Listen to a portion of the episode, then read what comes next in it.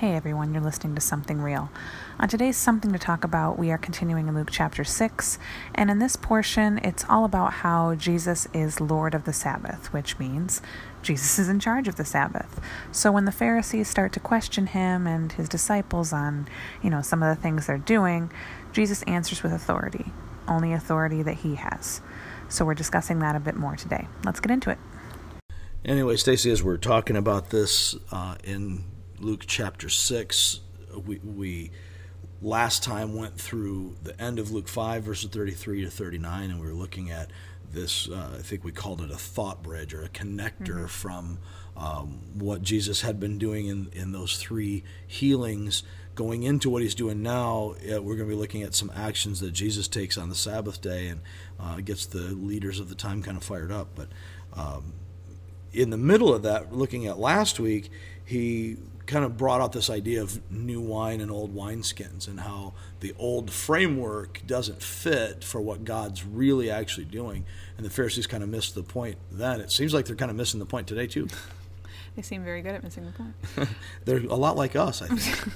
but they're more focused on, you know, like we were talking about earlier, off the air, um, the letter of the law. You know, this is what you're supposed to do. Right. So they're freaking out when they see him, and, and they're almost trying to catch him uh, doing things that aren't, you know, exactly how it, what, what it says. Yeah, it seems like that when they start out in um, the first couple of verses of chapter six, when Luke writes, "One Sabbath, Jesus was going through the grain field, to, through the grain fields, and his disciples began to pick some heads of grain, rub them in their hands, and eat the kernels," uh, which was perfectly legal. Um, it wasn't like they were stealing. That wasn't the issue that was provided for in the law. But they saw them rubbing their hands together and eating the kernels. So some of the Pharisees asked, Why are you doing what is unlawful on the Sabbath? Because that rubbing their hands together to, to get the kernels of grain out of the heads, that was somehow laborious and enough to, to justify a Sabbath breaking. Um, and I, I almost feel like Jesus is, you know, like kind of snickering at him. I, you know, you're, you're you, I don't know if you guys can see Stacy through the podcast as you're listening. I do say see you later. But there is a grin going on throughout this, and, and I wonder if Jesus didn't kind of have that same kind of feeling as he's answering him and says, "Have you never read what David did uh, when he and his companions were hungry?" And so he expands it. He goes past the Sabbath now. Right. Goes back to the Old Testament story and uh, David and his companions are hungry, and they went into the house of God and took the consecrated bread, the showbread, um, and that was only legal for um, for the priest to eat, not for anybody else. But they went in, David took it, ate it, and not only David, who was the king, maybe you write that off because he's the king, but he also gave some to his companions. So Jesus said to them, you know, said to them at the time, as if to say, don't be confused. Right. The Son of Man is Lord of the Sabbath. Uh, elsewhere, he says the, the Sabbath is made for man, not man for the Sabbath. That's the point. Is this isn't about the rule keeping. God provides the Sabbath for us to instruct us, to recharge us, to refocus us on Him. And if we get focused on all the little rules and miss out on the point that this is about acknowledging God and owning our dependence on Him, then why are we keeping the Sabbath anyway? Because we're not really honoring Him with it. Right. So it's not so much. I mean, the rules are there for a reason. For sure, the rules matter. But it's it's more about just keeping up appearances and following all those rules to a T. If you don't feel that and you don't acknowledge it in your heart and you're not really you know, it's like you're talking about earlier with a, a kid going to, or, or, someone in high school who doesn't go to these rager parties and doesn't right. drink and doesn't do whatever, but they have rebellion in their heart and feel the same things. It's the same thing. Yeah. You know, it's, right. and that's kind of what, uh, to me, even this stupid grain thing, like I'd be right. walking through a field, if you're walking through a field and you pick something and you eat it, that's not work. Right. Yeah. For anybody. And so it seems like more work to me. And like you said earlier, it, who would notice that? Right. If you're walking, if you're through, not looking for right. it, you're so looking it seems, for something. To me, like the Pharisees are doing more work by trying to keep an eye out yeah, for what, what, these guys are doing wrong. Yeah, they're putting a lot of effort into this, right. and that's the concern. So you're, check you're yourself. putting out effort, exerting yourself on the Sabbath. Um, it's a whole lot less stress for us to do what we're doing than it is for you to be you know, sneaking around. It's trying almost to catch us. comical, and I'm sure it is for Jesus. That's why I say I, I wonder if he was kind of snickering as he says this because he gets it. I mean, that's the thing. Jesus is the most profoundly mature individual ever. He sees the whole picture. He's got the whole perspective, and, and so the stability and, and all the hallmarks of maturity are manifest in Jesus in a way that nobody else ever could. And for him to see these, you know, tattletales out here running around.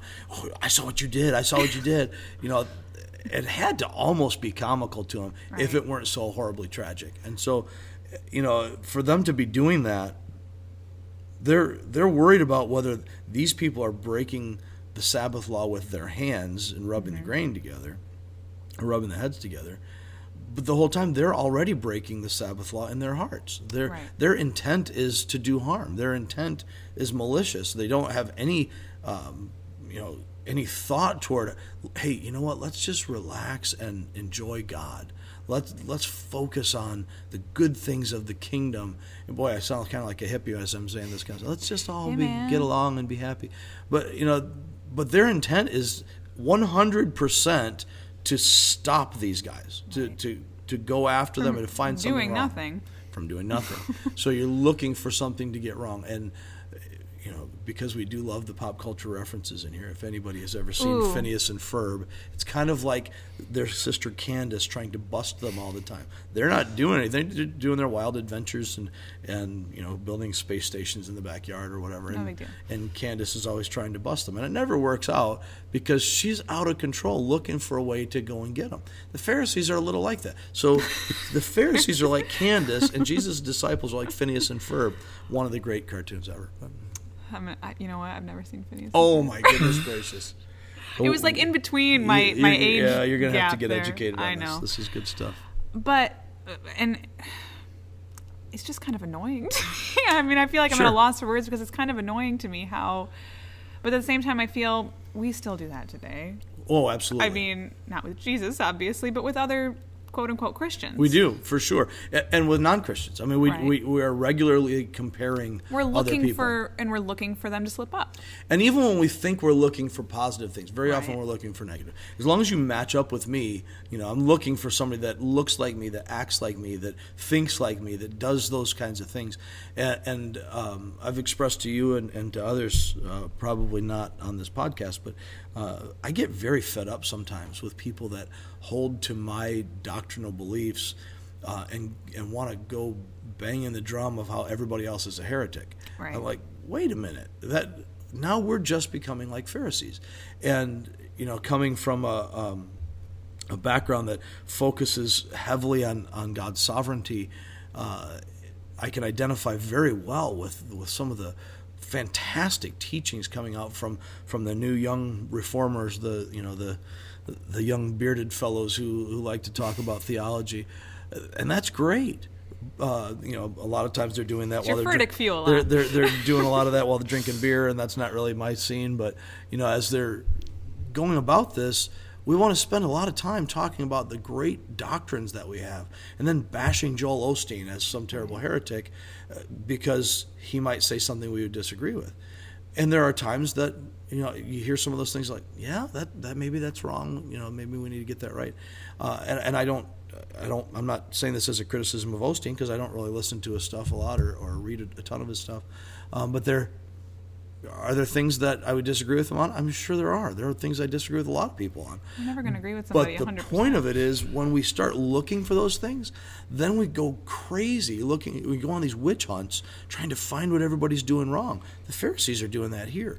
You know, I, Do you think it's because they're scared? oh maybe I think James MacDonald would say that's at the root of everything. Somewhere underneath all of our sin is a fear and a hurt. Well, because I feel like we do that with other people to m- make ourselves feel better, to make ourselves feel a little bit higher. Yeah, I remember hearing that from youth pastors when I was in junior high. You know, you put down people to make yourself bigger. Oh, yeah. and I, I, I don't doubt that. but- I, I don't, I don't doubt that that's true to a certain extent. Um, I think a big part of it is what Jesus said at the end of Luke five that we get used to a particular vintage of wine, Yeah. then something new comes along and we can't handle it no, I'm not going to address that. I'm not going to embrace that. I'm not going to go with that.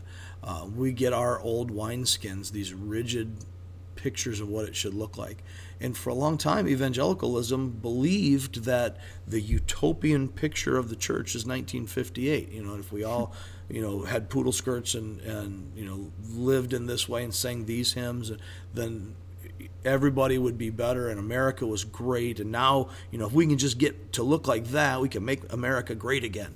Uh, but that's not ever been the reality. There have right. been flaws always, and look at Greece. And, and we need to be in a in a, a place where what matters to us is what God is really doing, not the framework or, or the uh, preconceived ideas that, that we have. Uh, but let's get in, look at the word, and embrace it. Now, if the Pharisees and the teachers of the law had been able to set aside their pride long enough to listen to what Jesus had said and say, you know what, we got some things to learn. Maybe, maybe he's right. Maybe we missed the boat on this. And in John chapter 3, we see that uh, with Nicodemus, who is a Pharisee. He's one of these guys he's been keeping all these detailed laws that were added later on after the Old Testament in the, the intertestamental period, and the rabbis brought in all these additional teachings, and the, the Pharisees are adding layer upon layer to, to revive uh, Israel and to, uh, to bring people to a state of holiness. But it just became ritualistic legalism. Right. So in John 3, um, he's speaking to, to Nicodemus, this Pharisee who uh, meets with him at night, interestingly, probably afraid of what anybody else might think, but he's wrestling with it. Mm-hmm. And he, he must eventually get it, but he's at least having the conversation. Jesus talks to him then about being born again. Forget about all this other stuff. None of this matters. You got all that. I'm not even, Jesus doesn't even spend time on it. He just says, You got to be born again. God loved the world so much that he gave his one and only son. And if you will believe, then you'll be saved. You don't have to perish. And Nicodemus struggled with it, but he kept the conversation going. So then Jesus is able to clarify for him. And it's not that we're not supposed to struggle with it. No, that's right. And, and in fact, the name Israel means wrestled with God. So he, he blessed Jacob, who was a deceiver, when he wrestled with God. He wants us to wrestle with him. And Nicodemus shows up at the end of Jesus' life, uh, earthly, uh, physical life, uh, with Joseph of Arimathea. You've got a rich man and a Pharisee taking the body of Jesus. That's interesting. So clearly now he's not worried about what anybody thinks. Somewhere along the way, he got it. Mm-hmm. These guys don't, and maybe some of them will at some point, but in all likelihood, everybody that's included here stays included here. Um, and and the the new wine that Jesus is pouring out is just going to shatter their their old wine bottles. It's going to destroy all of that, um, and they think that they're going to put an end to it. Not so much, because that's why we're still here today. And um, the the power of the power of being able to see the reality, which is I think one of the big keys to to spiritual maturity, and why it's such a picture of what Jesus does the power of being able to see the reality is it gives life and breath and, and meaning to all of the ritual. Um, and then the ritual becomes something. Without that, all the ritual in the world just becomes an idol. I, I was at a, a funeral recently uh, where we were going through a, a, a particular liturgy, and I just felt, and, I, and this isn't for everybody for sure but I just could feel from a number of the people, eh, including the officiant of the funeral, um, as if you're going through the motions.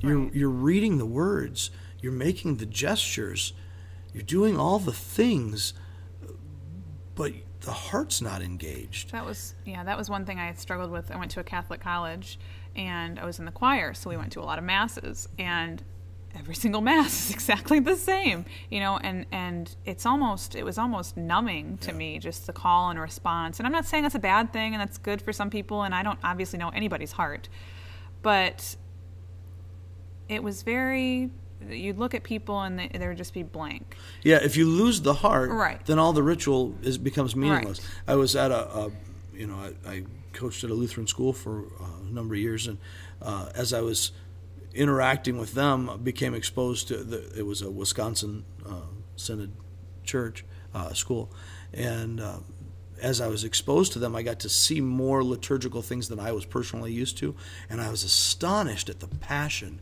that mm-hmm. that some of them had. Uh, the principal of the school and uh, the guidance counselor, just a, a, passionate heart for revival. One of our local pastors at a Missouri Synod church, uh, and uh, for anybody who doesn't know this, uh, this podcast is part of Real Life Community Church, which is a non-denominational church um, and not from a liturgical um, mainline type of background at all. But we have a, a local church here with a, um, a Missouri Synod uh, Lutheran church, and the the pastor there just has such a passion for the gospel, and, and so it gives life to all of the same rituals. Mm-hmm. But if you have yeah, the ritual the and you don't have that that Without engagement with the. Spirit of God, then the emptiness of it is very much what Jesus is talking right, about. Right. The here. ritual itself isn't necessarily bad. Right. That's that's exactly right. So the Sabbath isn't bad here. The keeping of the law. Um, I think before we got on air, I don't think we were on air as a kind of radio.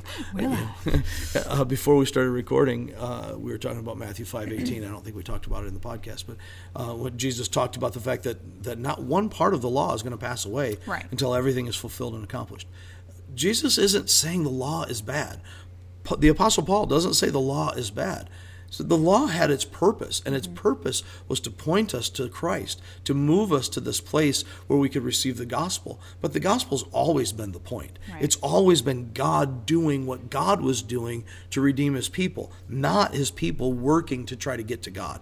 And the Pharisees have lost sight of that. Jesus is restoring that both in this grain scenario and right after that as he heals a man on the Sabbath and they um, condemn him for that maybe condemn is a strong word here. They criticize him for that. I think about what they're going to do to him. Eventually, they'll condemn him, right? And so uh, here they're, you know, they're they're saying, well, "This is unlawful. It's terrible." So they're they're trying to confront him here with the grain thing. They get showed up.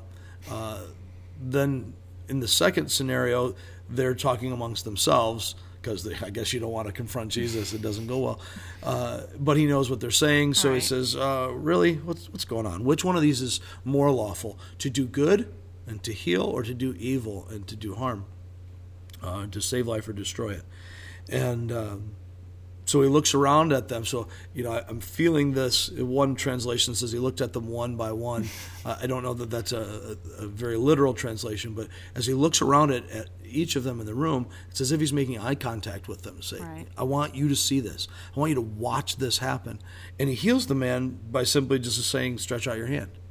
He doesn't do any work. No, not even he, doesn't even touch him. Right. So he, he doesn't do anything that's a violation of the Sabbath. Right. They want to accuse him of that. Right. He doesn't do anything that breaks the law. He speaks. He just speaks because he's Jesus. Uh, in another recording in another gospel, it talks about, well, what if you had a, an animal that would fall into the well? You're going to let it just sit there and die? No, of course you're not. You're going to get out of the well because that's what you do and it would be wrong. It would be dishonoring God to dishonoring God to use the Sabbath as an excuse to let your animal die in the well. That's foolishness. He says the same thing to them in another place about um, you know you, you're tithing on your spices. You're so meticulous about the law, and yet you're cheating your parents. You know that that's not right. You've totally dis you know just disregarded everything about the spirit of the law while you focus on the tiniest letter and you've missed it. Completely missed the point. You have all of the ritual and none of the reality. You've got the form, you don't have the function. And so they need to to get to a place where instead of just seeing and this I think is what Jesus is doing in, in them and in us, is getting to a place where it's not just here's what we've been told, and from this rote action, we're just going to go through and check all the boxes. Right we need to have a, a perpetual prioritizing of our purposes as we're going through this to, to look at not being performance oriented, not getting stuck in, in, in just the doing, but why? Why are we doing this? And as a parent, I guess I get this maybe better than I did when I was younger. I want my children to obey me.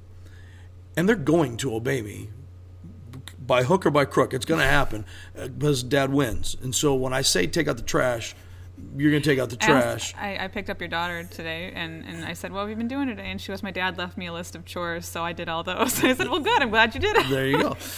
And I want them to obey, and it's my responsibility to cause them to obey in whatever means necessary. However, what I really want is for them to obey from their heart because right. they want to, because our relationship motivates that. Now, that takes growth and time, and we have to use discipline to get to that place. But God doesn't want me to obey him grudgingly, to have right. this obligation. Well, it's Sunday, I guess we have to go to church. Right. You know, that's the opposite of what. Exactly the opposite. And that's what Jesus is saying here about the Sabbath. What? Really? You think the Sabbath is something to worship? We're not here to worship the Sabbath. The Sabbath is a tool to worship the Lord. Right. I'm the Lord of the Sabbath. I'm telling you. Worship the I Lord, created it. That's right. Yeah. that's a good point. Well, then we'll end there. That was a good point because I don't, I hardly ever make those. So we'll stop there before I say something else. Thank you guys for joining us today, and we'll catch you later.